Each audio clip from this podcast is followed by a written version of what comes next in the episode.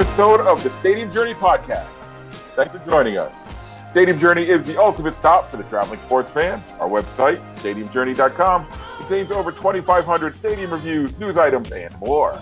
In addition to the website, we are all over social media. We're on Facebook, Twitter, YouTube, and Instagram. Like us, follow us, comment, share, all that good stuff.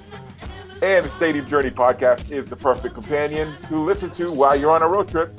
Just type in HIAC Talk Radio, look for the black and red logo on whatever search app you use, or you can find us on Spotify. Hopefully, still. Yes, no, maybe still. It? Spotify. In addition, all of our old video podcasts are on the Stadium Journey YouTube channel. It's perfect for binge watching. And if you happen to be watching this podcast at a later date, Remember, we stream live on Tuesday nights at twitch.tv slash danlaw83. And let me welcome in our starting lineup again for tonight. We've got Dave Cotney here. Follow him at ProFan9. Mark Viquez is online at Ballpark Hunter. Dan Calachico, the above average comedian, is here with us. You can find him at DanLaw83. And I am Paul Baker. You can follow me at PuckmanRI. Now, you may be asking yourself, why is the Stadium Journey podcast crew recording on a Thursday night? Well, the answer is so we can be joined by tonight's guest, the general manager of the Danville Otterbots, Austin Scher. Austin, thanks for joining us tonight. Hey, thanks. Thanks for having me. Thanks for adjusting. Thanks for being flexible. Uh, we are in the middle of baseball season, so I just feel like we're all just working on that stretch at first base. We got to get all the way down. Don't say stretch. I'm too old for stretching although, although first base is probably the only position I could play at this point in my life. so, uh, Austin, it was uh, how shall we say this? A very eventful off season for for you all in Danville and in the rest of the Appalachian League. You want to walk our listeners through what happened this winter? Appalachian.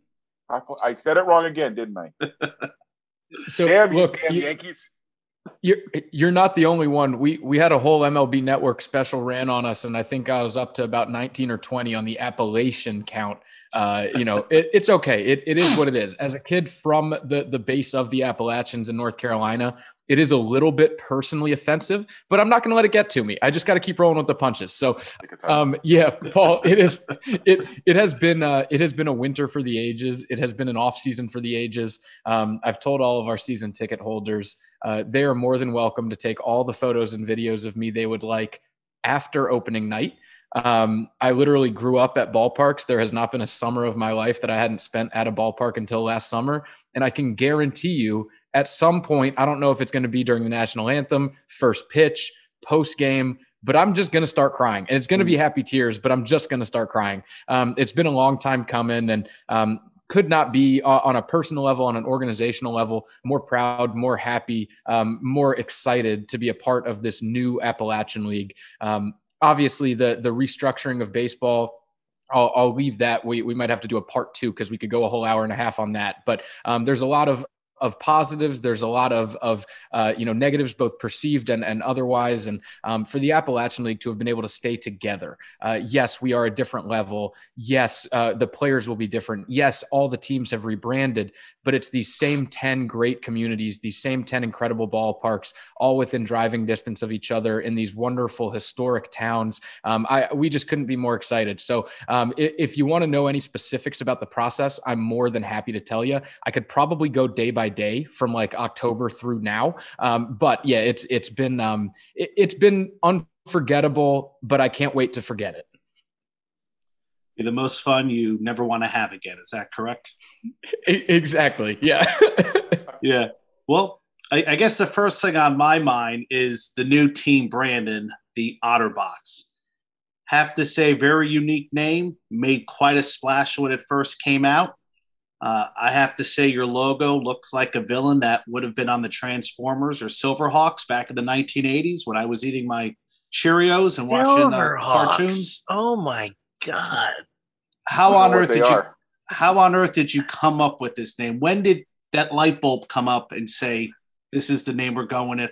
I don't care what he says. So I, I feel like um, you know, uh, uh, just before I say anything else, I do want to make it abundantly clear that I could not, again, be more proud to be a part of this league. And part of that pride, I, I think, every team knocked their rebrand out of the park for different Yes, reasons, right? But I. I really do think we were 10 for 10 across the board.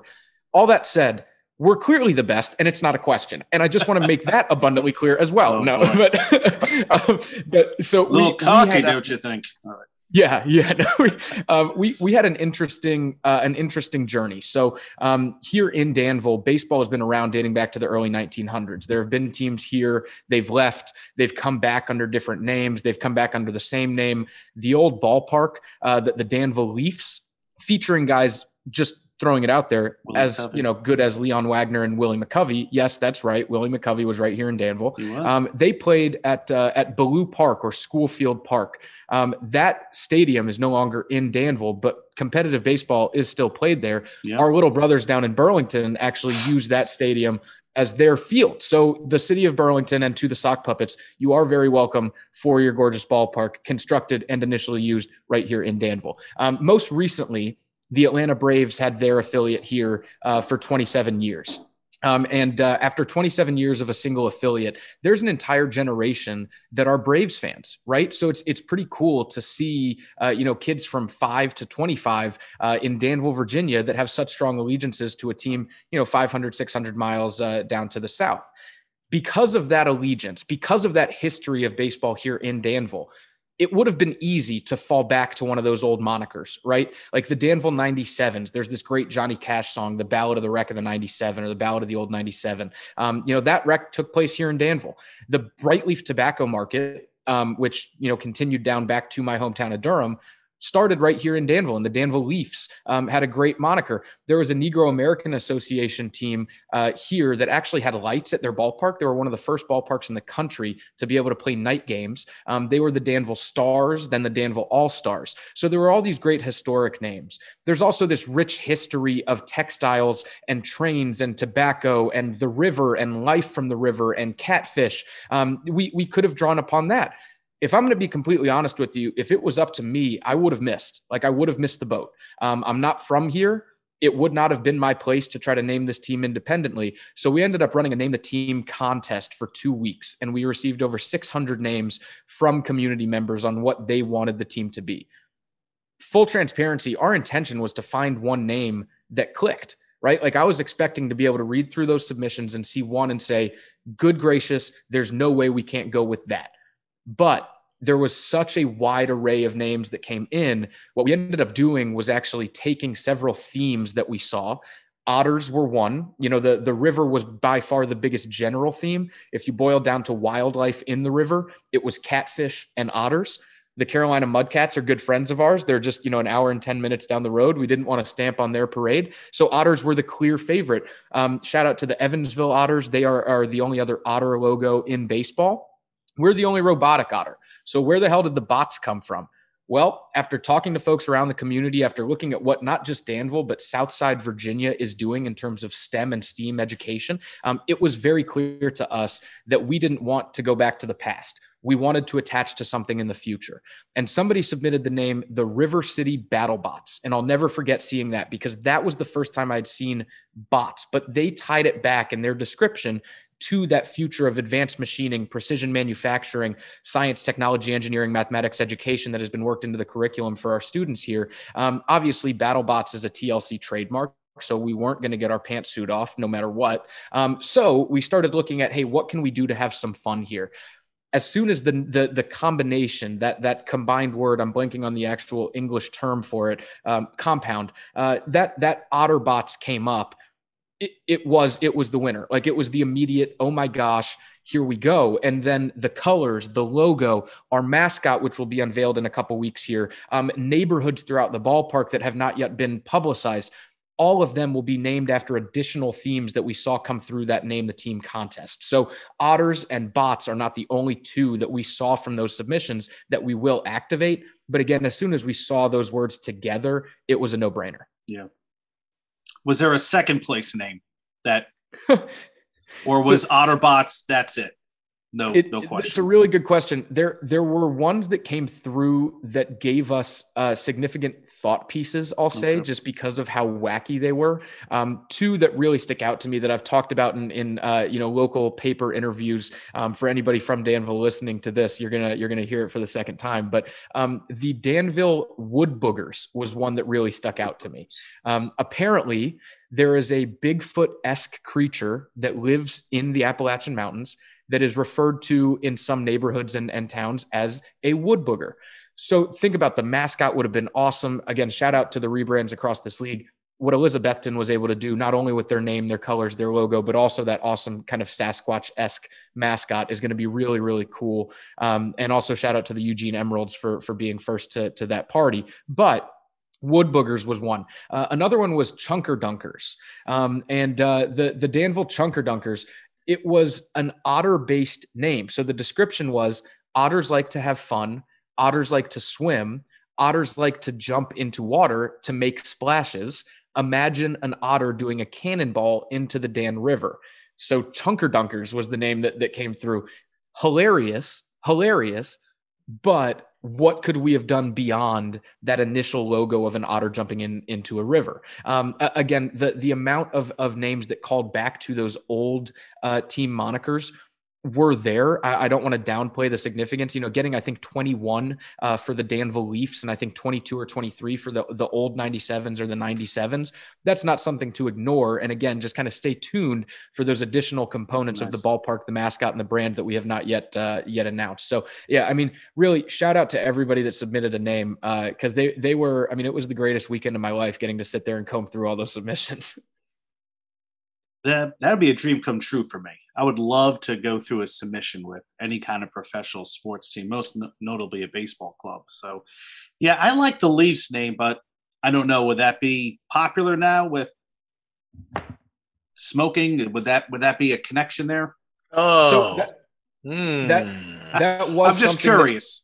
No, no, you you're you're completely right. So on two fronts, we actually had that discussion. Um, the first one is tobacco still is the dominant cash crop in our area. So throughout Southern Virginia, uh, tobacco still is that that dominant farmed product. However, there are a lot of farmers who are shifting their tobacco plants to hemp, uh, industrial hemp, woven hemp, um, other kinds of hemp uh, it, it are starting to be grown throughout the the region. Um, the other part was so we didn't want to tie ourselves again to something that didn't have a piece of Danville's future. Um, Mhm. So so the Leafs was a great callback, but what about it was looking forward?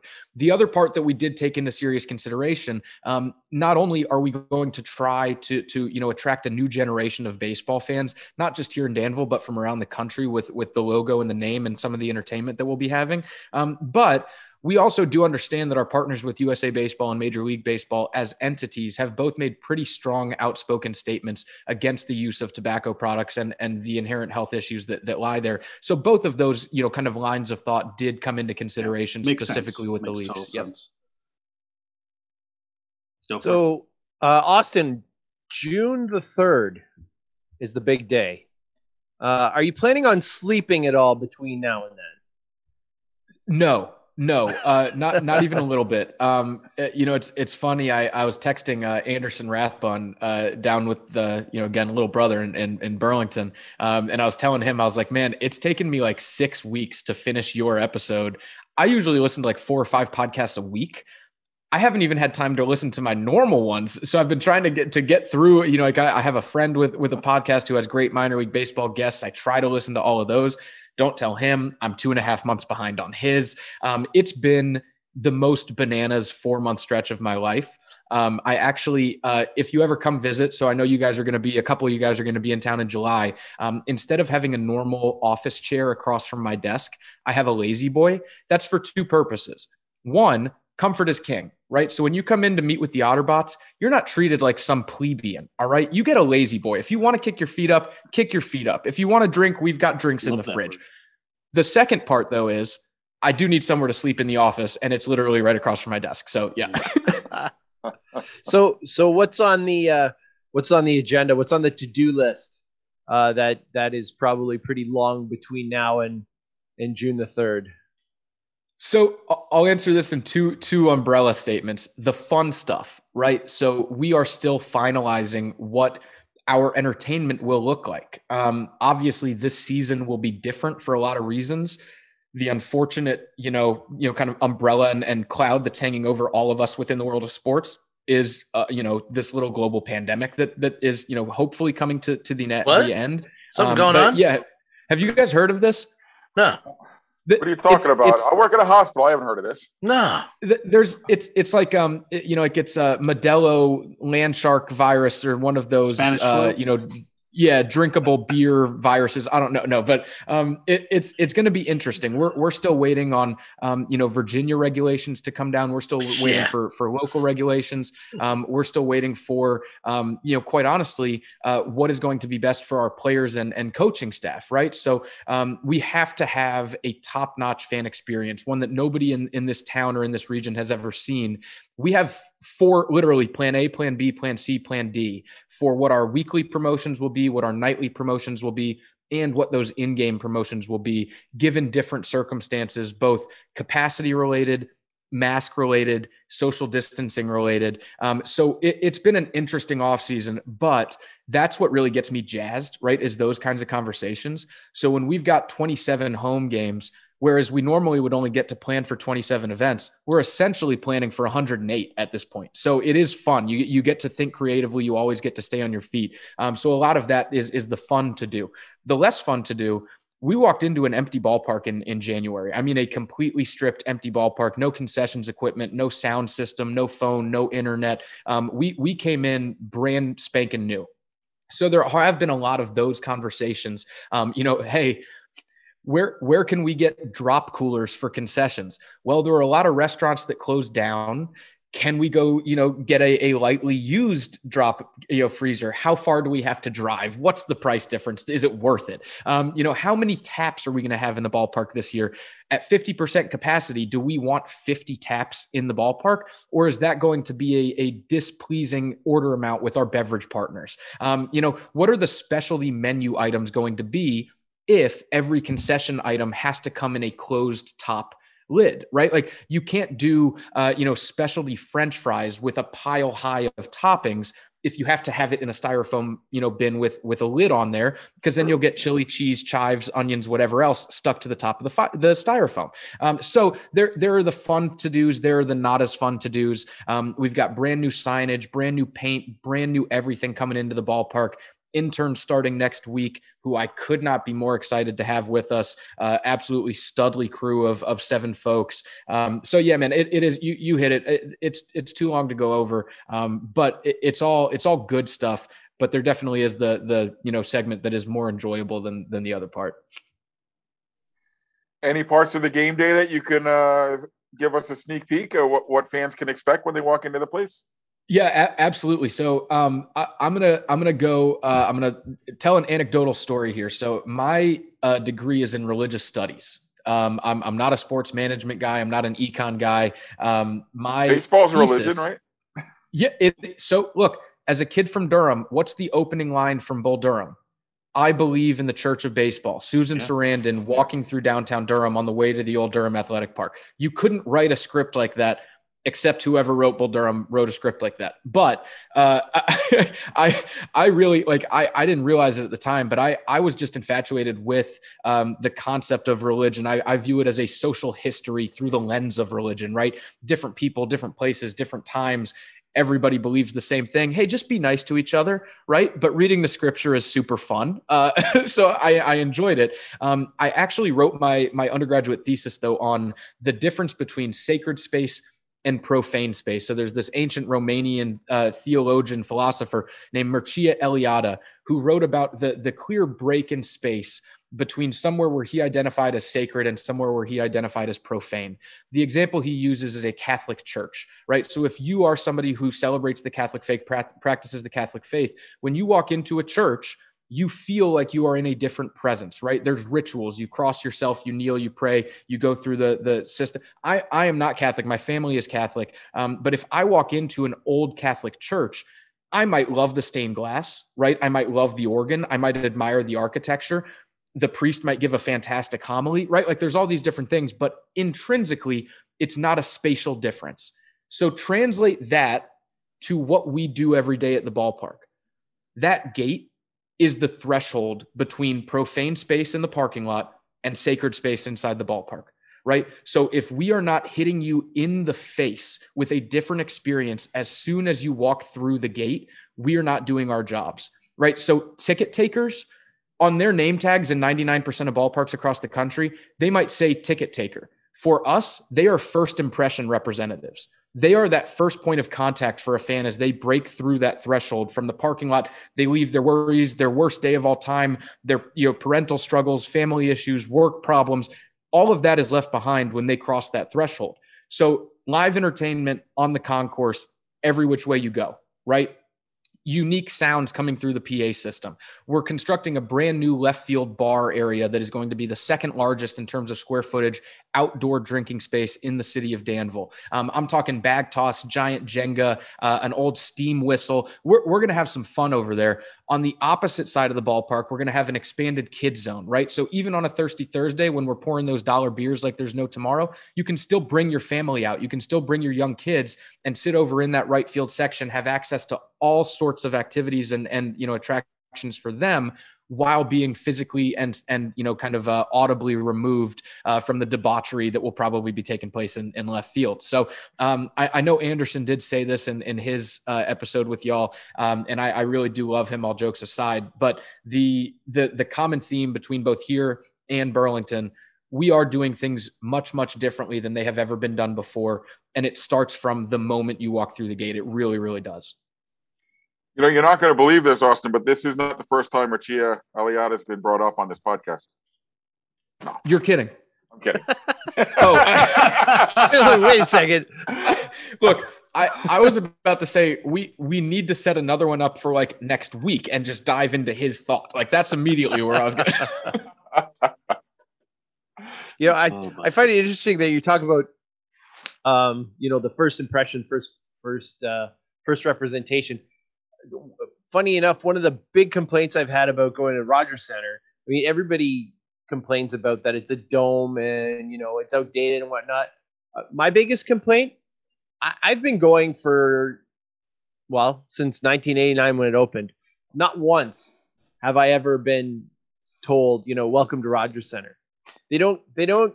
In Toronto, you don't get those. Uh, in, like in some ballparks, like in Cleveland or Pittsburgh, the ushers are guys that have worked there forever and they know everything about baseball and they're just they love baseball. No, in, in Toronto we get like teenagers, right? But I've been to Ford Field for the Lions, the most miserable football team in like the history of everything. Mm. Every single time I go, the security guys, you know, the guys who are checking to make sure if I have a gun or not, who are supposed to be like grumpy looking, welcome to Ford Field. Not once have I ever been told welcome to Rogers Center. That's shocking. Such a little thing, but it it it, it just makes an impression. Look, the the craziest thing to me um, about kind of the state of sports and entertainment today is there are still folks that um, that can't separate the product on the court or field and the products within the environment, right? Like again, I, I grew up in Durham I went to Duke football games when Ted Roof and Carl Franks were respectively leading that team to 0 and 12 seasons more times than I can count, right?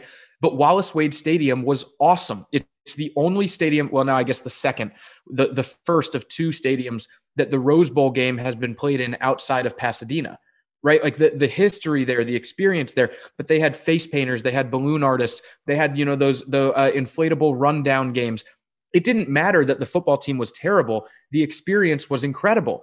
On the flip side, you go into Cameron, right? It's literally right across the parking lot.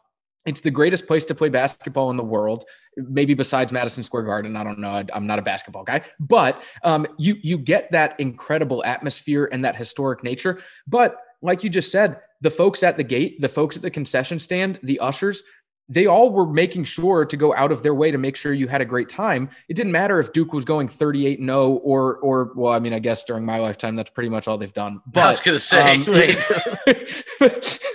but it, it is it's it's crazy to me um, that there are still places within the sports and entertainment field that don't do literally everything in their power to provide a top-notch fan experience. You know uh, paul going back to your question one of the it's such a small change right? I mean this this is a no-brainer no extra cost change that we're putting into into you know action this year. We're not going to have a fan services or guest services center. We're going to have a ballpark concierge and they're going to be wearing a tuxedo t-shirt rather than one of the staff shirts. And if you need something around the ballpark, you don't go to guest services. You don't get uh, you know directed to oh yeah, it's the tent over there. Oh, you have a question that I can't answer? You can visit our ballpark concierge just inside the gate, about three steps to your right. You can't miss him. He's wearing a tuxedo T-shirt, right? Like th- those are the the little things um, that end up going a long way in creating an unforgettable experience. And um, yeah, I, I just I, I I don't know anybody uh, at the Rogers Center, but if I did, I would be making an immediate phone call because it's unacceptable. Yeah, that is unacceptable, especially from Toronto, where everybody's pretty friendly up there. So, but it is minor league baseball. They do things a little bit differently. So, wow, sounds like a lot of exciting True. things are happening. Well, what about food options? Are we going to see? Uh, obviously, it's a pandemic, so there may be some limitations, but in the future, are you trying to play in your menu already, Mark? When you go down? Yes, I am. so the, the coolest thing that I can tell you right now, without going too far into it, uh, Jesse Jones hot dogs is a Danville original, right? So the the Martinsville Speedway, which is about 30 minutes to our east mm-hmm. uh, or to our west rather, um, they are famous for their Martinsville dogs. Best kept secret in the world. They're just Jesse Jones hot dogs, but people go nuts over them. right? Like Jesse Jones, when we were asking, hustle. Uh, com- yeah, yeah. Uh, when, when, we were asking, uh, you know, community leaders as part of that name the team submission contest, you know, look across, you know, Fresno started it with the tacos, right? But every team now has a food moniker. They they rebrand as a food. So when we're looking to rebrand the team, that's one of the questions we're asking, right? Like, what foods are unique to Danville?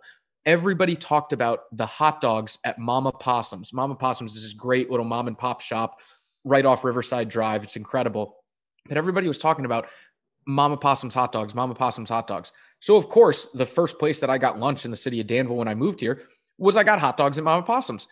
I realized very quickly, like after the first bite, oh, this is just a Jesse Jones hot dog. Like that, that's all this is. Uh, it, and and they they do a great job of marketing it, but it's the original red hot dog. Um, you know, Chicago Red or Red Chicago, Red Hot Chicago has has done a pretty good imitation. Um, but we, for the first time in at least the last 30 years, have Jesse Jones as our official ballpark hot dog. Um, so every hot dog that you have is going to be phenomenal, even if you eat it plain, which you're an insane person. But even if you eat it plain, um, no you ketchup, have an incredible hot dog. no ketchup. So yeah, we, I mean, we're gonna do um, we're, we're, gonna do some different things at the concession stand, but we've got a pretty big uh, plan to unveil some of them. So I can't give away too many secrets right now. Uh, okay, that's why all babies are insane, and I refuse to have a child because they're nuts. They eat their hot dog plain and cut into little pieces. Yeah, what's you know, up with that? that? you don't want them choking. That's like one of the number one things kids uh, choke on. Hey man, yep. teach them young. dog. Teach them Grapes, young. hot dogs. teach them young you learn from adversity, right? Yeah, yeah. Just pull it out of there and then just don't do that again. You know. For legal reasons, I'm kidding. For legal so. reasons. No, yeah. No, I'd probably cut my kid's hot dog up if I had one, but yeah. one day. A hot dog now you can eat your hot dog on a roll. All right. I just don't let my kids eat them. They're horrible. It depends which ones you get. They make they make gourmet well, hot dogs now with natural you know, ingredients and as no a fact, and all that junk. Here, here, here, here. We're going on that tirade we were talking about earlier, Austin. Um, as a fat guy, hot dogs are just something I I just like. You know what? This is not good for me. I'm, I'm good. You know, I know. Well, at the ballpark, you have to have a hot. You have I, to have a hot. I, you know. Some are better than others. Um, there's a certain brand that I can only get from uh, Michigan that I can find down here in Indiana. So I'm very you, picky. You Vienna know, beefs from Chicago are very good as well. Let me just put this out there: if you eat Nathan's, you're a commie. They're a little salty. Oh, and all hot dogs are salty. That means my dad's a commie. I, oh, he grew up on the. I'm like, these are disgusting. So, so Austin, tell tell us, uh, give us a, a little bit of a sneak preview. Back on. Yeah Yeah, thank you, Dave. in there, man. Um, At least we didn't talk about pork roll. do us a, What'd do us say? a favor, especially for our our our lucky people who actually get to travel there. So what, what's what's the ballpark like? Man, so it's it's um it's one of the most unique ballparks that I've ever seen. Um, and and I won't go into the full history of it. I'll save that for for when I see you guys out at out at the park. But um, it's actually within a city park, a gorgeous city park. So if you put it into your Google Maps, it's actually something we're working on right now. More oftentimes than not, it'll say Dan Daniel Memorial Park closes at sundown. Are you sure you'd like to go? Yes, absolutely. I'm sure I'd like to go. What are you talking about? Um, but it's American Legion Post 325 Field within Dan Daniel Memorial Park. So when you get off Route 29, you pull off, you're driving up this road, you're covered in foliage. It's gorgeous. There are 38 miles or so of hiking and mountain biking trails that begin and end at Dan Daniel Park. There's 13 miles of the Riverwalk Trail that runs obviously right along along Dan uh, the Dan River that has access quite literally 50 meters away from our front gate. Um, within Dan Daniel Memorial Park, there are several picnic areas and gazebos. Um, there are two adult league softball fields. There are two little league baseball fields. There are two full size football soccer fields. There's a great play structure. There's a beautiful veterans monument memorial. And then there's our ballpark. So you never have to worry about parking because there's so much going on at Dan Daniel that, that you will always have have somewhere to park. Um, but right now, it has only ever played home to the Danville Braves. So the structure itself cannot be changed. Like the color is Braves blue.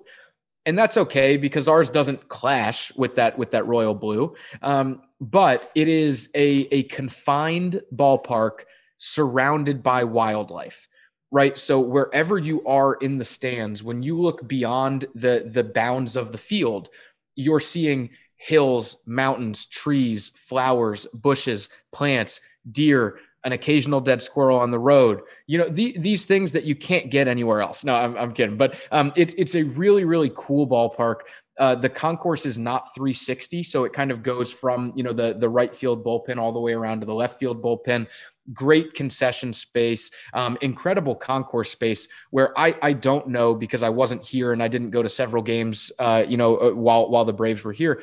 I don't know how the concourse space was utilized in the past, but one of the blessings of walking into a completely barren ballpark is being able to completely reimagine how you utilize the space. Um, so there, there's there are just so many cool features um, that you won't see anywhere else. I don't want to ruin all those surprises, but I think that the big prominent one is that it is located within a city park that has so much else going on. Like it's it's literally never a dead zone. There's always some sort of activity at Dan Daniel. Nice, nice. Uh, yeah, can't wait to get sounds down there. Interesting. Yeah, me too. So, uh, would this be a proper time to bring up? Well, you know, like you mentioned, we had uh, your your colleague down in Burlington on on our podcast uh, a, a few weeks ago. Uh, and, you know, he threw quite a lot of shade at you guys up in Danville. I mean, uh, what kind, you guys are building the rivalry uh, right? Going to hit the ground running with it, huh? So the the fun the fun part about my career journey um, is that it started well. It started as a game day staff member up in Madison, Wisconsin, with with the Mallards, which was awesome. Um, they great they ball, if they were great affiliated, atmosphere too. in- Wonderful, yeah. incredible. They they the the coolest thing, and it's nightly. Yeah. Their mascot delivers the first pitch ball on a zip line, right? Like if you've ever been in a mascot costume, running for ten feet. I actually is have. challenging. I actually have. I have as well. Like get getting inside of one of those mascot costumes and then getting on a zip line and then flying down the entire left field line is insanity, right?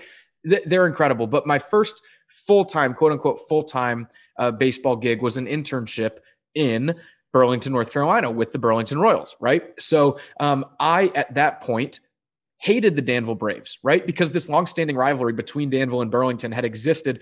Our season ticket holders at the time came up to Danville.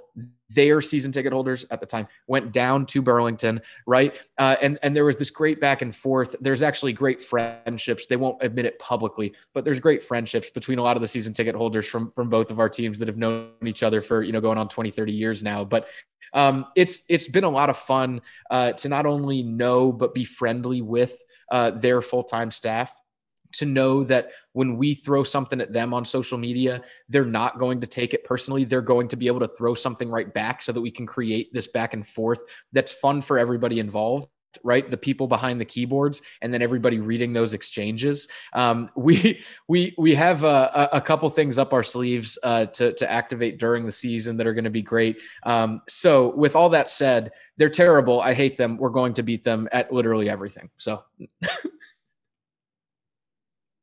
little modest there, but that's good. that's good to hear. It has I, you just mentioned there always has been a rivalry between the two towns in everything, yes. or just baseball?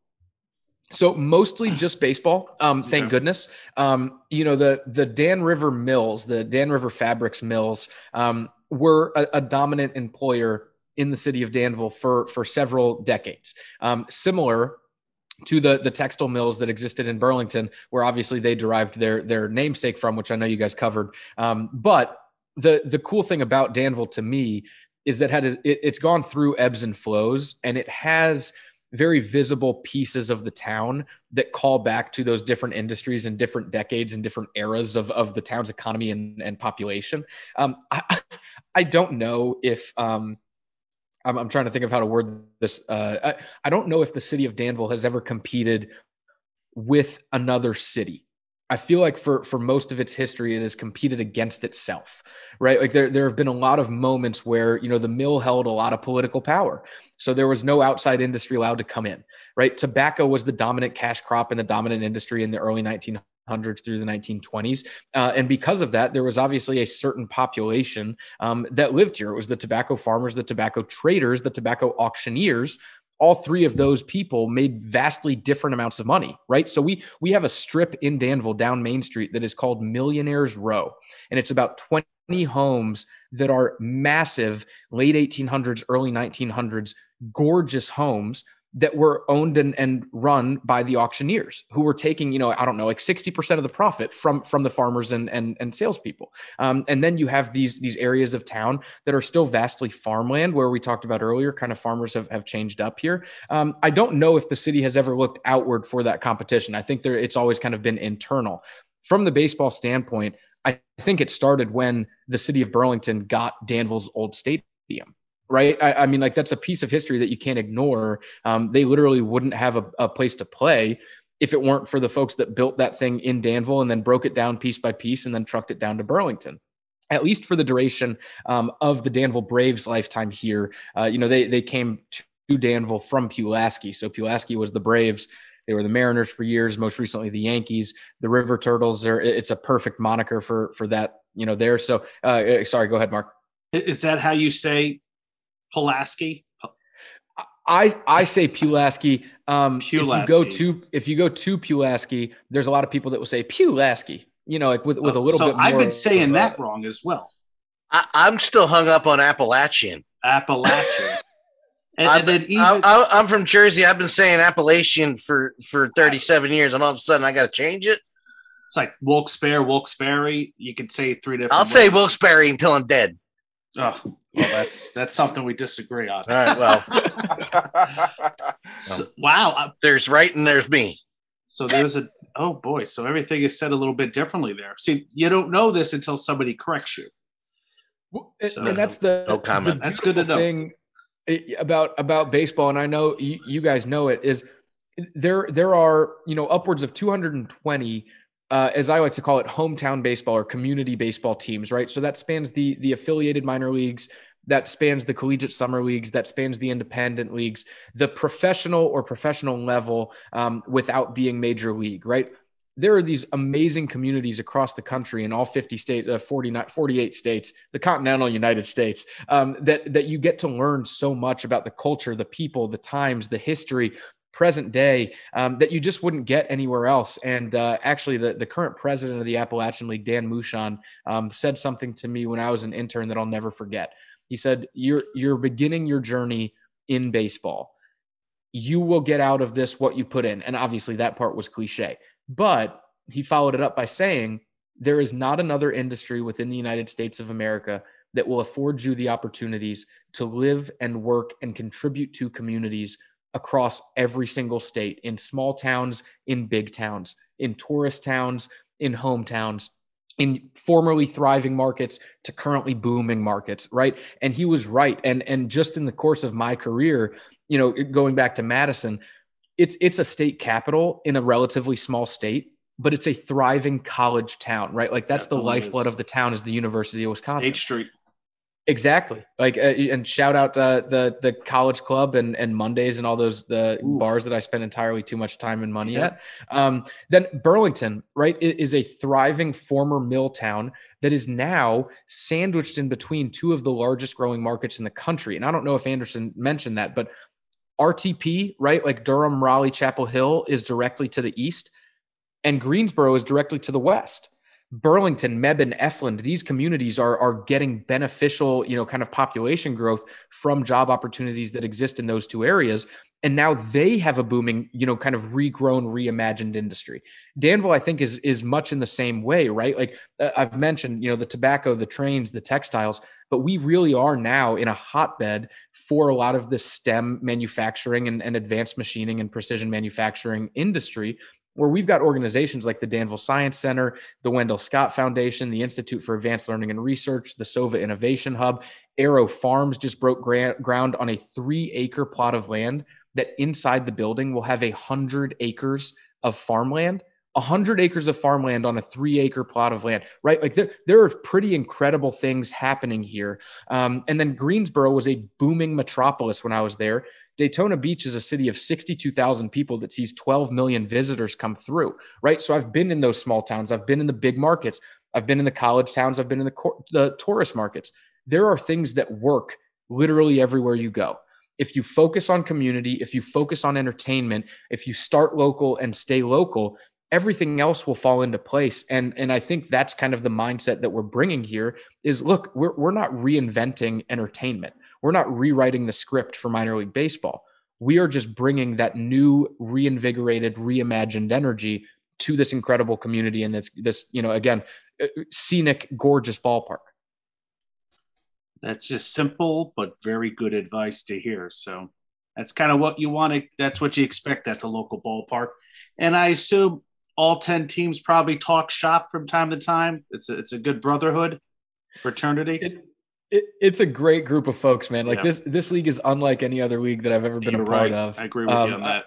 In, in a lot of ways, right? Like um, we, we have teams in the league that are technically nonprofits, right? That, that are run just so differently from any business experience that I've ever had. Um, we have teams that have, you know, full-time staffs of five or six people I was the only staff member from January until literally last week when I hired two, you know, additional full-time staff members. So we're a staff of three. Burlington's a staff of two. Um, internships range, city populations range. Um, it it's one of the most tight knit groups uh, of folks that, that I've ever seen, though, at a league level. Um, in large part due to you know kind of the stalwarts that have been in their positions with their teams for, I mean, God knows how many years. But um, you, you, know, shout out to to Kingsport. Um, you know, Steve Bryce was recently announced as as their new general manager. Steve was the general manager in Burlington you know, uh, you know, a, decade ago or so. Um, it, it's an incredible community of people, and um, especially this year with so many changes, being able to have collaborative conversations with people across the league just to talk about best practices. Um, you know, one of our general managers is actually the mayor of his town, um, so he he has access to information and insights um, that only elected officials would have. Um, and uh, you know, uh, I, am going to steal a line from Dan here. For legal purposes, we definitely haven't shared any of that information, um, but it, it's it's been really really cool to to be a part of this kind of uh, like you said, it is it is a pretty yeah. or a tight knit fraternity. Yeah, that's and that's something you probably don't see in some of these other leagues. But then again, maybe maybe you do. But at the Appalachian League, always has been this very unique league, even when it was affiliated. Uh, I just don't think just don't think you can find too many other leagues quite like it. The small towns, the quirky ballparks. I mean, Boyce Cox has to be one of the, the kookiest ballparks I've ever been to. But I had a great time there. It was packed with people. It was a beautiful night. Couldn't ask for anything more. Exactly. Exactly. I love it. so, Austin, I know that you're up against it. You got places to go, people to see, things to do. So, I guess this might be a, a good time to thank you for coming on the show and uh, talking with us for a little while. Absolutely, absolutely, and um, just just one other thing that I that I wanted to mention. Um, for folks that that listen to this podcast, the the coolest thing that we were able to do early on in in the process when we were still the Danville Baseball Club, kind of still working through that rebrand process, um, was we we started our social media accounts from scratch. Obviously, right? We're, we're a new organization, new ownership, new management, um, and we we started a, a program called uh, the Official Ambassador Program. Um, and Paul, if I'm not mistaken you are either an ambassador or vice ambassador. Am I am I right in, in thinking that or no? No, but you know, if, if you're offering me the position, let's let's talk salary. We'll, we'll, talk. So no, so we we have a we have an incredible uh, local fan base, obviously, of the folks who have been fans of of Danville baseball for generations. Um, but for what it's worth, we also had a season ticket holder waiting list of over 40 people um, that we've now about shrunk in half after the the you know kind of capacity restriction was lifted from 30% to 50%. Um, but the amount of local excitement for this new era of entertainment and baseball cannot be put into words. I, I don't think it can be quantified. It's been so exciting. More than that, though, I do want to thank all of you, first of all, for having me on and, and for being supportive, um, but also to all of those fans around the country who have resonated with what we're trying to do. Um, we sold merchandise to 34 states or 35 states in the first 36 hours. We're up to 46 states. It would have been smart of me to do the research into what those four states were before I came on this podcast so that I could tell people if you live in that state that I'll toss you a 5% discount or something. But um, it, it, has been really, really phenomenal um, to, to see the response. So I, I just want to thank uh, hashtag Bots Nation um, from here Bots in Danville to throughout Southside Virginia, uh, up and down the East Coast, around the country, and around the world for the support so far. Um, we are at Go Otterbots on all social platforms. If you search it in Facebook, will pop up. That's our handle on Twitter and Instagram. Um, and uh, yeah, man, we, we literally could not be more excited for the season like I said earlier, I'm probably going to cry on opening night. Yeah, it's going to happen. Like a, a, season without baseball, and we're finally going to be back. Like that's that's going to be a romantic, emotional time. Um, but yeah, this this was awesome. So I, I can't thank you guys enough, and um, not just for having me, but for also the the support that you've shown. Anytime, Austin. Glad to have you on. Desert bare man. I breathe the mountain air, man. I've traveled, I've had my share, man. I've been everywhere. I've been everywhere.